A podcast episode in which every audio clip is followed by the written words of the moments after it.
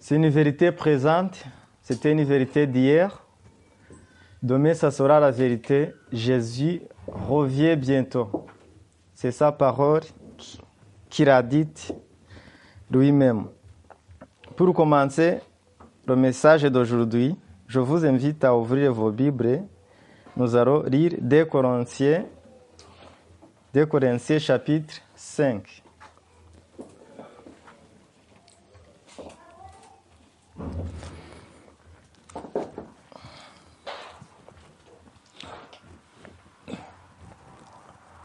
deux Corinthiens chapitre cinq, nous lisons du verset un jusqu'au verset dix.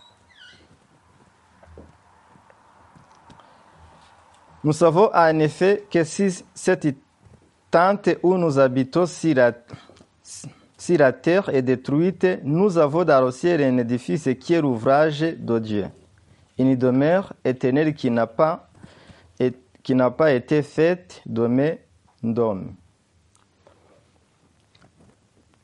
C'est, c'est une bonne nouvelle. Hein? Après, la question que nous devons nous poser d'abord, est-ce que nous savons que cette habitation terrestre, c'est une habitation temporaire?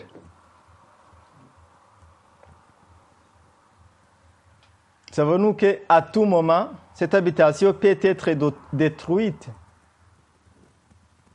À tout moment, cette habitation peut disparaître.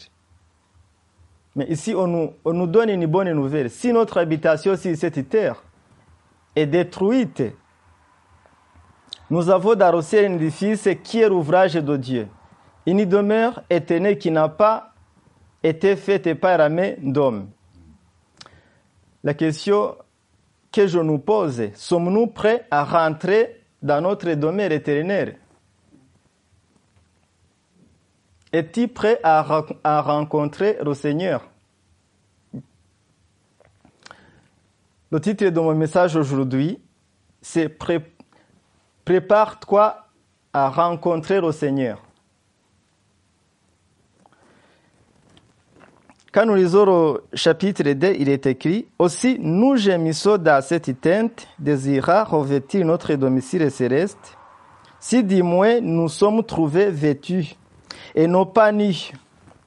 Car, tandis que nous sommes dans cette tente, nous gémissons accablés parce que nous voulons non pas nous dépouiller, mais nous revêtir afin que ce qui est mortel soit englouti par la vie. Nous gémissons. Sommes accablés. Ça vous arrive d'être accablé par des choses de ce monde, des choses vaines, la souffrance de ce monde. Gémir, le gémissement, c'est l'expression de, de la souffrance. Sentons-nous à l'aise sur cette terre, ou bien nous savons que nous ne sommes pas chez nous. Ici, l'apôtre Paul qui écrivait à l'église de Corinthe dit « Nous gémissons, nous voulons nous dépouiller. » Dans d'autres versions, il est écrit « Nous voulons nous dévêtir. » Mais dévêtir de quoi?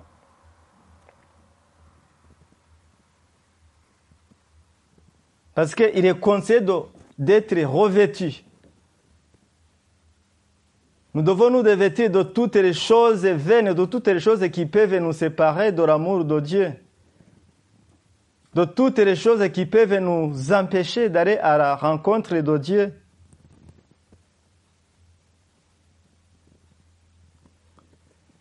Se, se, se dépouiller, c'est comme si se haïr, la chair ne sert de rien, c'est l'esprit qui vivifie.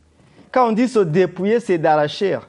On ne doit plus vivre selon la chair, mais selon l'esprit. Quand il est question de se revêtir, Éphésiens six nous dit que nous devons nous armer, nous devons nous revêtir de toute arme de Dieu, afin de pouvoir surmonter les mauvais jours. Oui, nous devons nous, nous devons nous armer de la, de la justice et de l'amour.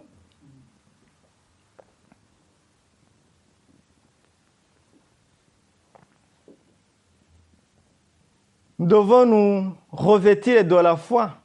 Parce que nous allons, nous allons voir que la foi est une arme efficace. Toutes les choses que nous, nous possédons, nous les possédons par la foi, non par la vue. Parce que sans la foi, il est impossible d'être agréable à Dieu.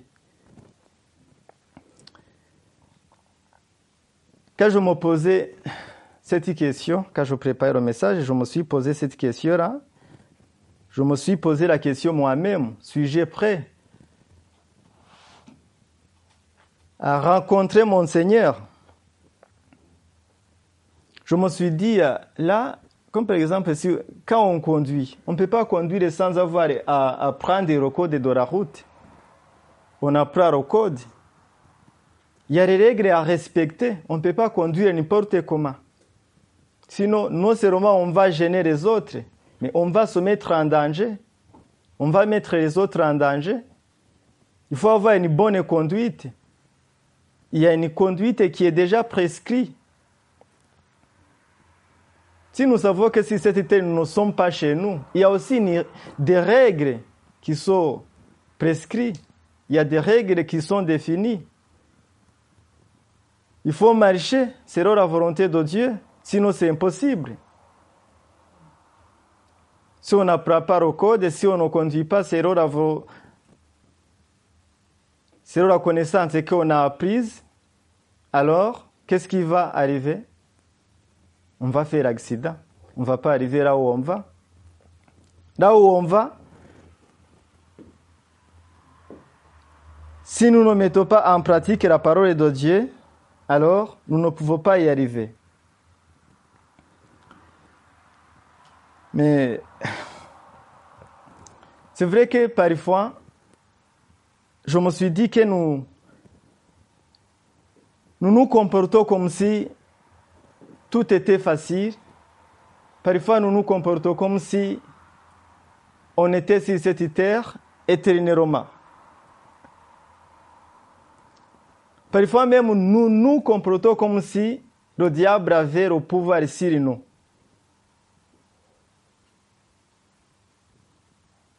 Une chose est certaine, c'est que le diable n'a pas le pouvoir sur nous. On peut penser qu'on vit dans le monde du diable et de Satan. Non, loué d'ora. C'est pas ça. Ça, c'est du mensonge. C'est ce qui est arrivé, je crois, à Jésus-Christ, quand il était, il était tenté par le diable. La troisième tentation, il a dit, si tu te prosternes et tu m'adores, voilà, tous les royaumes et la gloire, ça m'a été donné. Alors, si tu te prosternes, je, je vais te donner tout. Jésus-Christ n'a pas à répondre à cette question. Parfois, il y a des questions que nous n'avons pas à répondre. Jésus-Christ, il a dit, retire-toi, Satan. Mais une chose que nous ne pouvons pas ignorer non plus, ce monde-là est sous la domination satanique. Ça, nous ne pouvons pas l'ignorer. Il y a des choses du diable qui nous influencent, qui veulent nous influencer. Et là où je vais insister, Satan veut nous faire croire que nous sommes sous son autorité. Loin de là. De la même sorte que Satan n'avait pas le pouvoir sur Jésus-Christ. Parce que la parole, quand vous regardez Matthieu quatre, ce n'est pas Satan qui a amené Jésus au désert pour lui tenter. Il est écrit, Jésus fut emmené par le Saint-Esprit dans le désert. Il a été amené par l'Esprit pour être tenté. De la même sorte que Satan n'avait pas le pouvoir sur Jésus, de la même sorte aujourd'hui que Satan n'a pas le pouvoir sur nous. Parce que si quelqu'un peut me dire là où il, a, là où il est écrit que ce monde c'est la propriété du Satan, je suis preneur. Moi, je n'ai jamais vu un verset qui dit ça. Mais quand Jésus-Christ a discuté avec ses disciples, Luc dix dix-huit, il est écrit « Je voyais Satan tomber du ciel comme un éclair. » Ça veut dire qu'il est tombé. Pour moi, quand quelque chose tombe, soit il est rejeté, soit parce que nous savons que, que Satan a été chassé du ciel, il s'enfouit, il est tombé.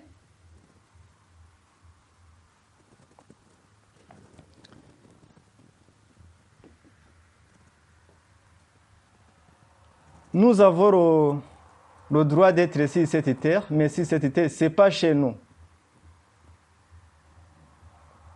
Ainsi, nous devons avoir un beau comportement, un beau comportement comme si nous étions vraiment des voyageurs. On va poursuivre. On est au verset cinq. Et celui qui nous a formés pour cela, c'est Dieu qui nous a donné des arts de l'esprit. Nous sommes donc toujours prêts de confiance et nous savons qu'en demeurant dans ce corps, nous demeurons loués du Seigneur, car nous marchons par la foi et non par la vue. Et nous sommes prêts de confiance et nous aimons mieux quitter ce corps et demeurer auprès du Seigneur.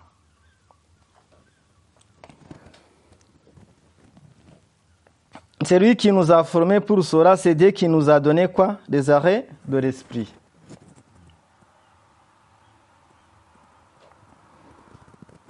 Ça veut dire que quoi que nous fassions, si nous ne sommes pas dirigés par l'esprit, alors nous ne pouvons rien faire. Ça, c'est, ça, c'est la vérité.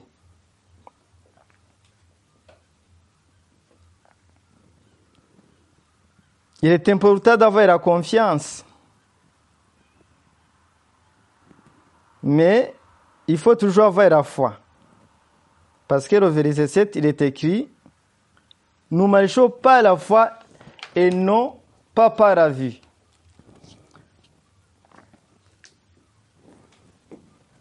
Les arrêts de l'esprit, c'est quoi ça? C'est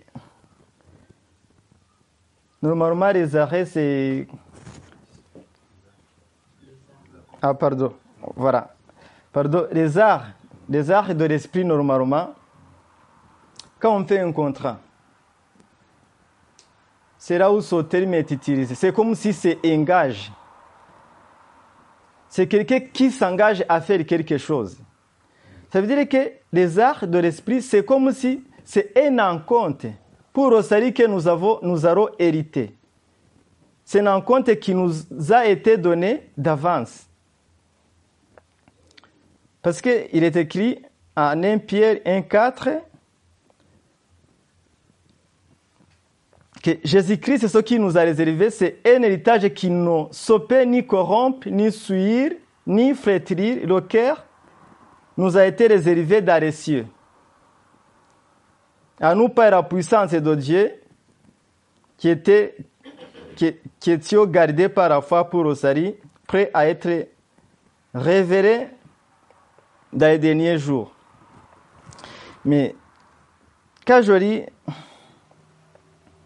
du verset six au verset neuf, je me suis dit, peu importe que nous demeurions dans, dans ce corps, ou que nous le quittions comme Paul le disait lui-même, ce qui importe, c'est d'être agréable à Jésus-Christ, à marcher par la foi et non par la vue. Nous, nous devons faire que la volonté de Dieu si vraiment nous savons que nous sommes des voyageurs.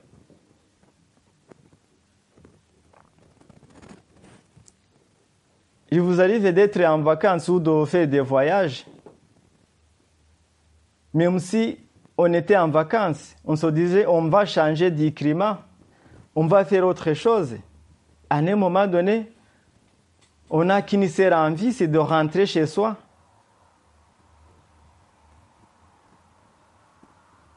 Si nous ne voulons pas rencontrer notre Seigneur, je me suis dit une chose, peut-être nous n'avons pas compris que nous ne sommes pas chez nous.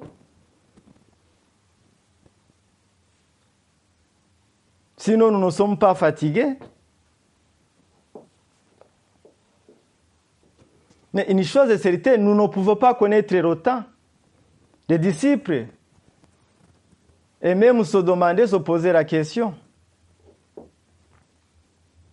Mais Jésus-Christ les a répondu clairement, ce n'est pas à vous de connaître le temps que mon Père a fixé. C'est Dieu lui seul qui connaît le temps. Il n'était pas impossible de dire peut-être il vient le mois prochain, comme ça je me prépare la veille. Non, c'est impossible. C'est impossible, ça ne marchait pas comme ça.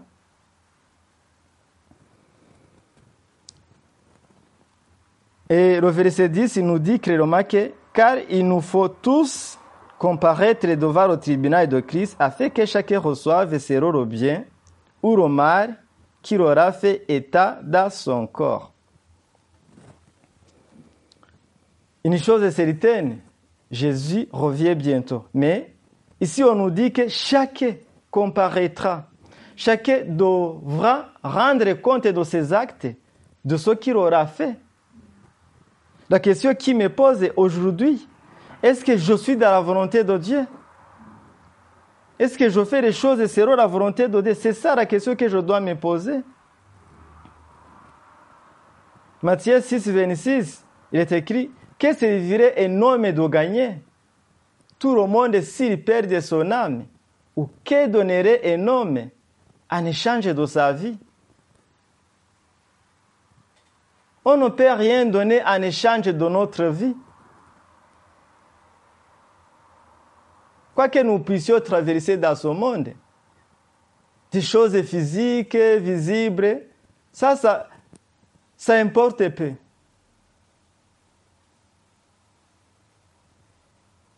Ça, c'est des situations qui ne doivent plus nous préoccuper. Je vous le dis clairement.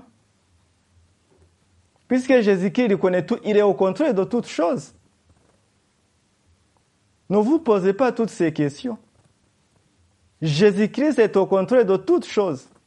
De toutes choses.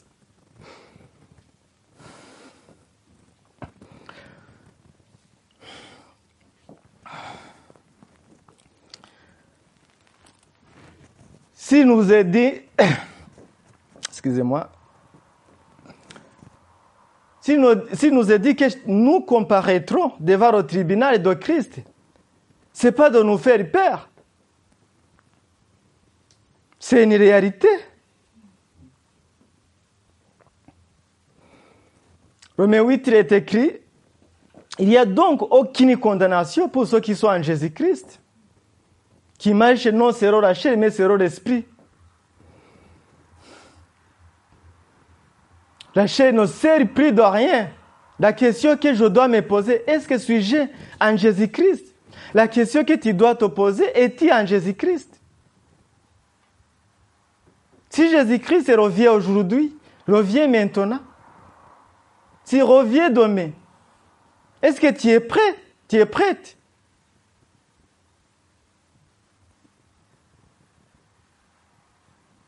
C'est ça la seule question que tout le monde doit se poser.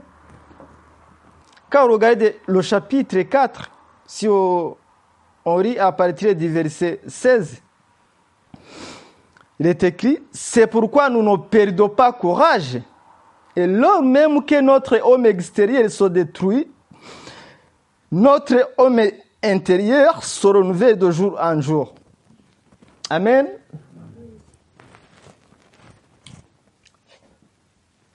Ce que je peux vous dire, c'est que ce corps est un corps mortel,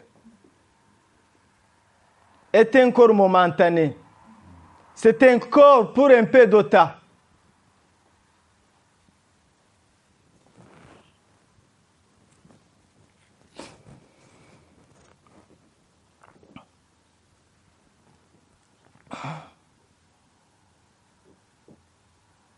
Je vais reprendre le verset seize. « C'est pourquoi nous ne perdons pas courage, et lors même que notre homme extérieur se détruit, notre homme intérieur se renouvelle de jour en jour, car il ne rejette affliction du moment,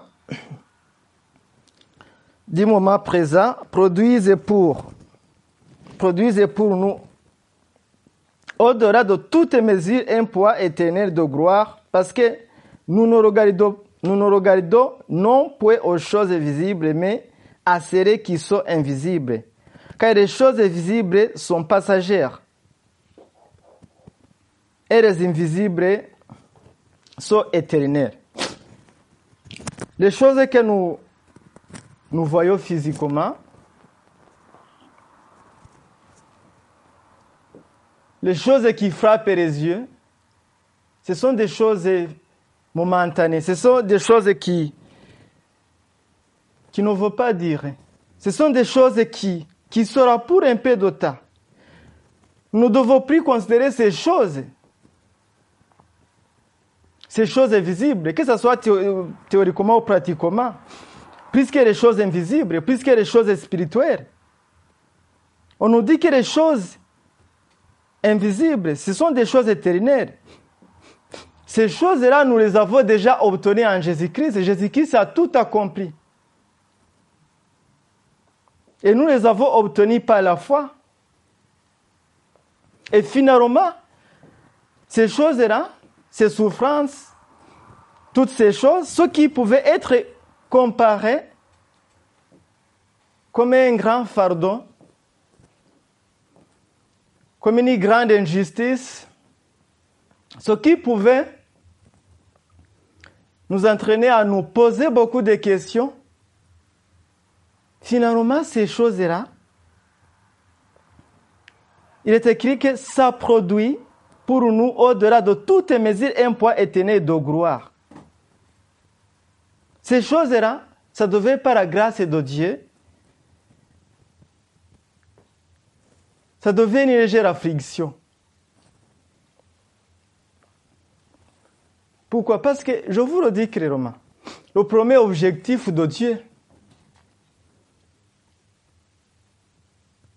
ce n'est pas que nous vivions mieux dans ce monde et nous, nous possédons des choses et nous... Le premier objectif de Dieu, c'est que nous ayons la vie éternelle. Ça n'empêche qu'il est écrit qu'il fait toutes choses belles à son temps. Et il est capable de les faire. Toutes ces choses, s'il voit que nous en avons vraiment besoin, il peut le faire, il est capable. Mais la première chose qui préoccupe Dieu, c'est la vie éternelle.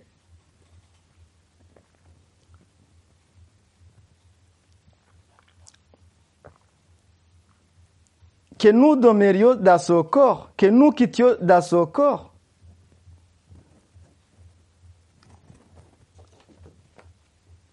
Ce qui importe, c'est d'avoir la paix de Dieu.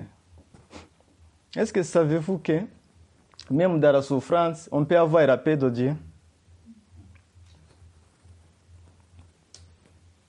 Dans des moments difficiles, on peut avoir de, de, la paix de Dieu.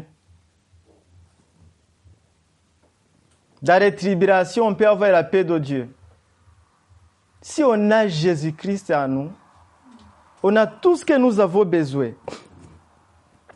Là, je, je, pense, je, je pense à la vie de Job. Job, il a beaucoup souffert. Il a beaucoup éprouvé. Il a été beaucoup éprouvé. Ça a été arrivé au moment où tout le monde, ceux qui l'entouraient, disaient, c'est, c'est impossible. Est-ce que vraiment tu sers Dieu? Est-ce que vraiment tu es avec Dieu? Ils avaient le doute, ils se demandaient. Si tu sers Dieu, pourquoi tu es comme ça? Sa femme, il disait, c'est mieux que tu peux renier Dieu, tu pars en paix. Qu'est-ce qu'il a dit? Il a dit, je sais. Je sais que mes yeux verront Jésus. Aujourd'hui, je le sais bien que mes yeux verront Jésus. Voilà une chose que vous pouvez confesser dans vos bouches. Parce que toute autre chose ici, ce monde-là, c'est vain. C'est vain, ça ne sert de rien.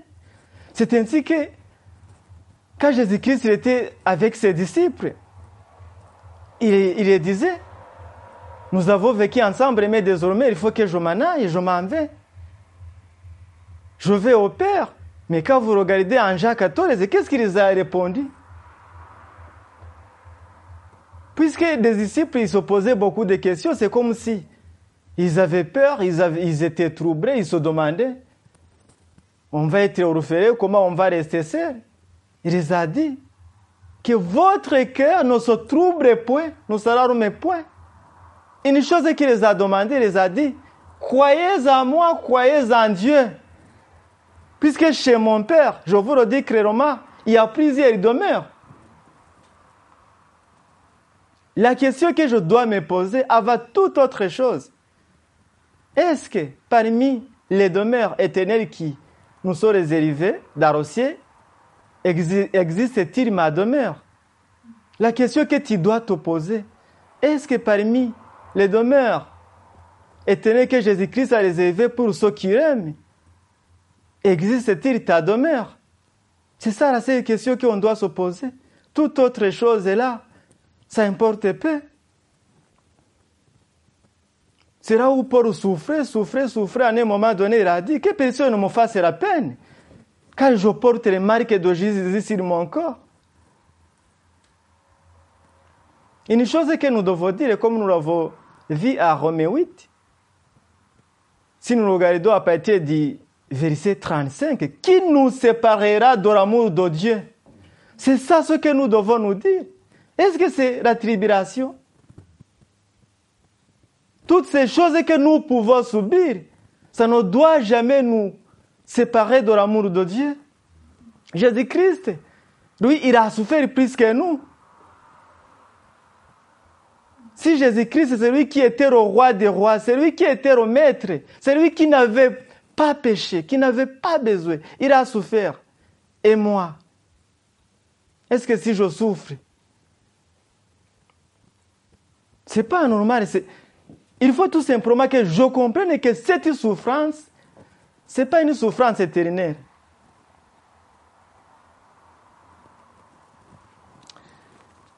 On peut parler longuement, mais aujourd'hui je vais m'arrêter là.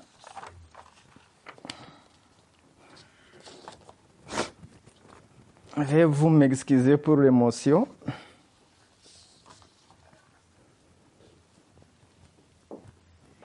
Mais une chose, je sais que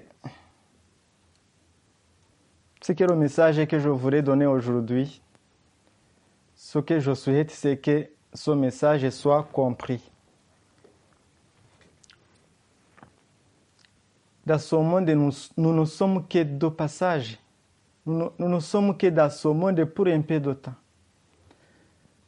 Ce monde devait être comme une route qui nous amène chez nous.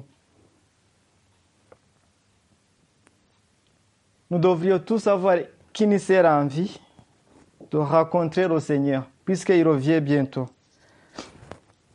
C'est bientôt, on ne sait pas c'est quand, mais une certaine une, Une certitude, c'est qu'il revient bientôt.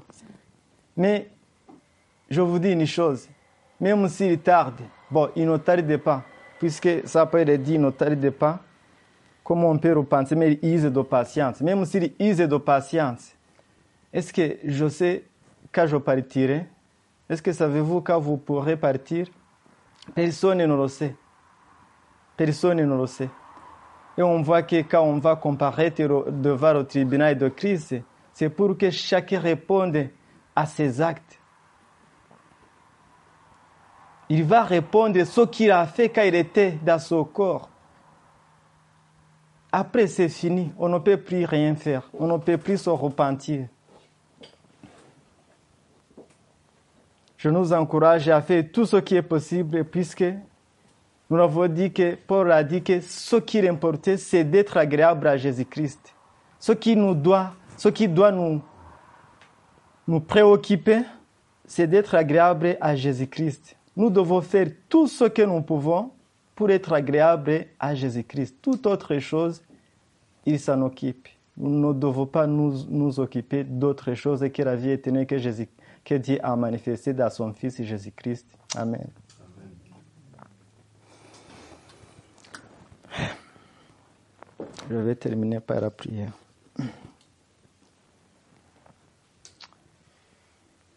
Nous te bénissons, Dieu d'amour, Dieu de grâce et Dieu de miséricorde. Nous te bénissons pour ton amour insondable, l'amour que tu nous as aimé au-dessus de toutes choses. Oh Jésus-Christ, et ce monde, tu le connais bien, puisque tu as vécu dans ce monde. Tu connais la vie que nous traversons. C'est pour ça que tu nous as donné la victoire d'avance, c'était pour nous rassurer. Tu nous as donné la victoire éternelle. Tu nous as donné la vie que personne ne peut nous ôter. Aujourd'hui, ta parole nous interpelle, nous dit que nous ne sommes que de passage dans ce monde. Nous vivons dans ce monde pour un peu de temps, mais tu reviens bientôt nous chercher. Tu veux que nous soyons prêts. Et nous savons que nous ne pouvons rien sans toi. Mais nous sommes là devant toi, nous nous engageons à être agréables. Je prie pour chacun d'entre nous, afin que, par la force que tu donnes, par la compréhension obtenue par la méditation de ta parole, nous puissions nous efforcer à être agréables, à mettre en pratique ta parole jour et nuit, afin que quand tu reviens, nous puissions rentrer avec toi. Merci au Dieu d'amour, puisque tu nous as préparé une demeure éternelle. Tu nous as préparé cet édifice qui n'a pas été fait par la main d'homme. Oui, nous sommes fatigués de vivre dans ce monde corrompu. Nous te disons, oh Jésus, reviens, reviens, reviens. Telle est notre prière aujourd'hui, dans le nom le plus puissant de Jésus. Amen.